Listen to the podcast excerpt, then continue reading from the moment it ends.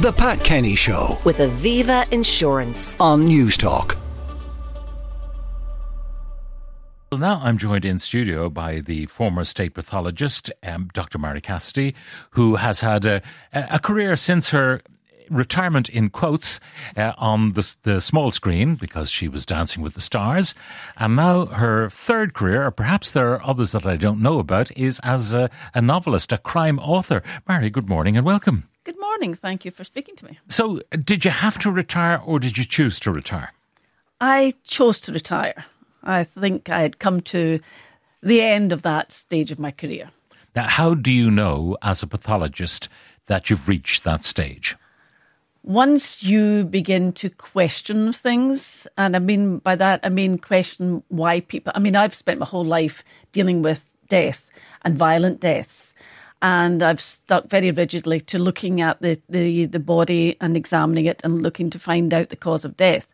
And I've never asked who did it and why they did it or what was happening. And once you start to stray into that area, then I think you run the risk of it tainting your evidence. Hmm. But but your evidence, I mean, you are producing the truth as the body has testified. Exactly. Yeah. So when do you start second guessing? Because we know we've seen many trials, be they in this jurisdiction or another jurisdiction, and you get uh, people on both sides, the so-called expert witnesses, and one says black and the other says white, and it, it strikes me that you know people are hired guns. But when you're a state pathologist, you're not a hired gun. Your duty is to the state and to The court. and to the court, just to say it as you have found it. Yes. Yeah. So, how did you find yourself straying into second guessing either the prosecution or the defence? Um, well, in my professional life, I tried very hard not to. And it, sometimes it is quite hard not to, but um, you have to. If you, it's your area of expertise, you stick to your area of expertise. Once you start, once you start digressing and you start moving in, um, that's when you can get caught out very badly in court. And um, it's, the witness box is a very lonely place. To Sure. I'd imagine that they, they would look, uh, a defence uh, counsel would look for areas of speculation on your part. Exactly, and that's what you can't afford to do. you cannot afford to speculate. No, you can't. Uh, sometimes they will probably try to lure you into speculation, uh, therefore to undermine and discredit. They do, and I think you have. I think when uh, when I was young and foolish, um, now I'm old and foolish. Um, when I was young and foolish, you you, you tended to go along with it because you you assumed that people, uh, you know, they that Are well disposed towards you Yes. as a, an expert. Um, and I think after you've been knocked about a bit in court, you suddenly realise that we're not all friends together. You're there to do a job, just you stick to that. And if you don't, you know, doctors in particular like to be helpful. And so somebody sa- they say, "Well, what about?" And you go, "No, you just stick to the party line. This is what I found. This is what I think it means, and that's it." Now, um, you became a pathologist very young. First of all, you have to be a doctor. That's the, the, the first thing. Now, you do anatomy in the course of your medical studies, so you're used to kind of carving things up.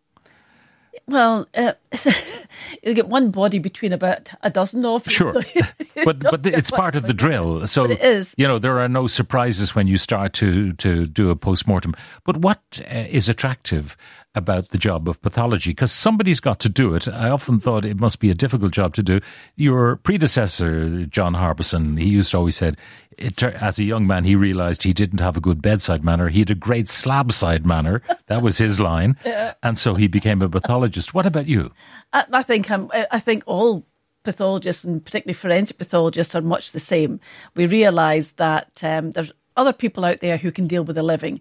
We are better disposed to be dealing with the dead. Now, uh, how do you approach it? Because being even the word forensic I- indicates that it is, in its own way, a detective story. It is. You're trying to figure out the cause of death, and uh, you know it could be toxicology that would reveal it. It could be the examination of a blunt force trauma or whatever it might be, or it might be a mystery. Yeah, exactly. And I think that's what enthuses us all because that's what you, you want to see if you can work this puzzle out. Um, and I was always fascinated by why somebody died. Why did they die on the Tuesday when they were, you know, Monday they seemed to be fine. Um, and then you, you you you take that into the realms of criminality. Um, so I have just found it fascinating. Now, would your uh, imperative always to deal with be to deal with criminal cases, not with someone who was walking down the street and just fell down? Or would you have to do both of those kind of endeavours? As a forensic pathologist, you do you do everything that comes under the umbrella of unnatural. Yeah. Um, so, uh, but even having said that, if somebody dies suddenly and unexpectedly and they haven't seen their own GP for quite some considerable time, a coroner will decide that a post mortem needs to be carried out to try and determine the actual cause of death. Again, you could speculate that it's likely to be a heart attack, but until you've opened it up and looked at the heart, then you don't really know. Mm. Now, we've all seen uh, postmortems or versions thereof on television. Mm-hmm. And it's, uh, you know, it's done tastefully, I suppose, not to gross out the, the, Yes. the viewer. In reality, it must be for a stranger to it, like a young officer coming to the first postmortem, it must be difficult.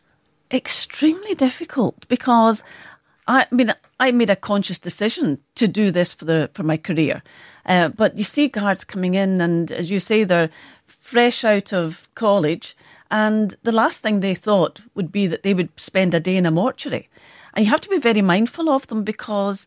Um, some of them are quite good and they can cope with it, but there's this kind of a macho. Yeah, I've got to, you know, I've got to, t- not to show any weakness.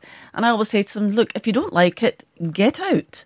I said I won't be upset if you, leave the mortuary, but if you're not feeling like feeling comfortable, you're feeling ill, get out. Do they need to be there? I mean, uh, often you'll. Uh, I read a lot of uh, crime fiction, in, you know, and the, the sergeant and the constable will be dispatched because they have to be at the post-mortem, and the hardened sergeant is aware that the young constable is going to puke probably uh, for their first time. Do the officers or representatives of the police forces have to be there? Somebody has to be there to witness it, and for you to be able to tell them exactly what you found and show them what you found. In the in the olden days, when I first started off, everybody crowded into the mortuary. But now, with health and safety and other aspects, there's just a small group of people in the mortuary, who, the ones who definitely have to be there. The pathologist, obviously, their assistant, the APT, and a photographer, and usually somebody collecting the evidence on your behalf. So, Okay, do you talk the evidence into a recorder as you go? no, I'm, I'm I'm afraid I make my own notes. Make note, I'm okay. the long hand, so I, I'm away scribbling away in the corner. Now, um, I I mentioned uh, retirement. I put it in quotes because you've been extremely busy, and uh, that adventure, Dancing with the Stars, must have been great fun, but um, daunting as well because. Hard work. Yeah, hard work, but getting you fit at the same time, which is not bad. Um, were you accused of being a notice box when uh, you took on that? You know, because it's like chalk and cheese, dancing and forensic pathology. But I've parked forensic pathology. Well, kind of. Uh, Not quite. I've been reading the book.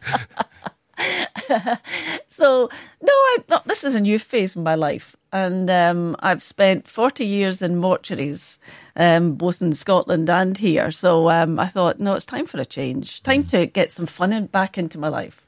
All right, and you certainly did. Um, the the business of uh, being a pathologist does it give you intimations of your own mortality all the time? I think it's something you're always aware of. As I say, the only thing we can guarantee is today.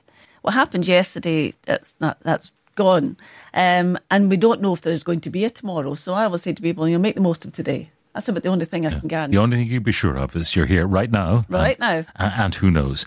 Now, uh, your new book, your first endeavour in crime fiction, Body of Truth. Um, when I was reading the, the opening chapter, I was just thinking, first of all, is this about her? Is this is this simply an autobiography, uh, heavily disguised or not so heavily disguised? You've got a young pathologist from Scotland coming to Ireland to take up the job of temporary deputy state pathologist. So, Well, um, as I say, write about what you know. and the only thing I know is me and death. so, so, but I could use the, the book to explore what I can't, what I couldn't do in my professional life. So I could um, blur the ages and and So you can become that detective that you never could be exactly when you were in the job. Exactly, and say the things and, and you know, be a little bit uppity, um, which I could never be, and that's just not me anyway. But um, you can have fun with a character. Yeah. The reason I was asking you about, you know, being a, a notice box, there's a, a, professor who approaches this young uh, Terry, uh, who is your state pathologist, mm. and, and says, uh, um, impulsive and far too fond of media attention. Mm. And I was wondering, were you just having a little kind of in joke about yourself? yes, because um, as you know, the as the state pathologist, you do get a lot of media attention. And I was saying earlier, it's bec- mainly it's because we're a constant at crime scenes you know, there's lots of guard emailing about, and you know, you, nobody knows them from Adam. But the one constant would be the pathologist, and as soon as the pathologist arrives, people know it's something serious. Uh-huh. So Jack before me was, as they say in Glasgow, a well kent figure, and then I came along, and of course, then I just slipped into that role. Now, uh, th- when you were creating characters in your book, you have to be conscious of, you know, uh, any resemblance to characters living or dead, or people living or dead, is entirely coincidental. So when you create a, you know, a, a detective chief superintendent Sinnott, yes, uh, you know, you have to. People in the force may be saying, "I wonder, could that be so and so?" How careful did you have to be in creating those characters? It's purely fiction. read into it what you want. now, how much do you want to tell us about um, the, the, the plot? I mean, the opening chapter, and uh, it, it's hmm. no problem to tell people that it's not necessarily for the faint-hearted. It's quite descriptive of what goes on. It is on the table on the slab. Yes, but not in a prurient sense. I mean, I, have uh, somebody said to me, "It's quite matter of fact about these things," and I said, "Well, that's that comes from my background because I had to be matter of fact about yeah. these things, and so I, that's what I carried on into writing the book. It's it's a case of this is what this is the reality. Of this is what happens when you peel back the skin to reveal the skull and the bruise or whatever it might be. I mean, a lot of people don't want to know that, don't want to hear it, but um, but that's it, and it's nothing. You know, it's nothing unusual from the point of view of the pathologist. Um, but I just thought, you know, as I say write it the way you you, you normally would write a, a post mortem report. Yeah. Now, that opening post mortem is not the meat and potatoes of the book. No. There is another death. Yes. And tell us only as much as you want to tell us about this character. We know she's blonde. We are guessing at who she might be, and then we find out who she is. And that's where, you know, why comes yeah. in. So tell us. Yeah. Well, I mean, the um, a body is found in um, at Farmleigh in Phoenix Park, and they um, quickly realise it's a, a, young female. But at, to begin with, she's unidentified, and that's part of the examination will be to try and determine who this person is. Because it's obvious from the time from the exa- initial examination that the body's been there for some time. Um, and as it comes out the um, the deceased person is a young female and she's a podcaster. And of course, she's interested in true crime. And she's been delving into past murders. Yeah. And raking over the coals of those. And interesting, we were talking on Friday about the, the Sky series on the six women who disappeared mm, in yes. in Leinster, uh, and you know, Geraldine Niland was the one featured in this, but this is not based on Geraldine Niland, who was uh, investigating the women, those women. This is more contemporary. Yeah. Um, obviously, the chapter and verse of this you can write uh, well because you you know all about forensic pathology. Mm-hmm. What about the the other stuff? You know, the dialogue, the the plotting, and so on because it's a it's a brave endeavor to put yourself on the cover of a, a, crime fiction book. Well, as I say, it's a steep learning curve because I mean I'm I'm used to, as I say, writing reports, um, and in fact, when I started to, to the writing process of fiction, um, it, it, I I was writing it as I would be delivering something to an audience um, which means as normal when I'm giving a talk to, to, whether it's students or whatever, I do tend to go off on a tangent. and I kind of wander off the subject and then come back.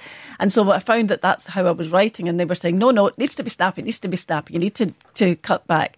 And then I thought, when I'm giving evidence in court, I have to make it snappy because Yeah. I have to make sure that the jury don't fall asleep halfway through my report. So I thought, well, take that staccato approach, and so make it snappy. And that gives pace to Yeah. the book. I mean, this, as I say, I had never even thought about it before, but then uh, you, you think, oh, yeah, that does make sense, I suppose. Now, uh, this book is called uh, Body of Truth, but I suspect there's probably another one uh, uh, already underway. Well, there's a lot of ideas Floating around. about that little head of mine. Well, it, it's a great read, and i it is such an informed read, which uh, gives us all the more uh, pleasure. It's called Body of Truth, as I said, and its author, Dr. Marie Cassidy, former state pathologist. Thank you very much for joining us in studio today. The Pat Kenny Show. with Aviva Insurance. Weekdays at 9 a.m. on Newstalk.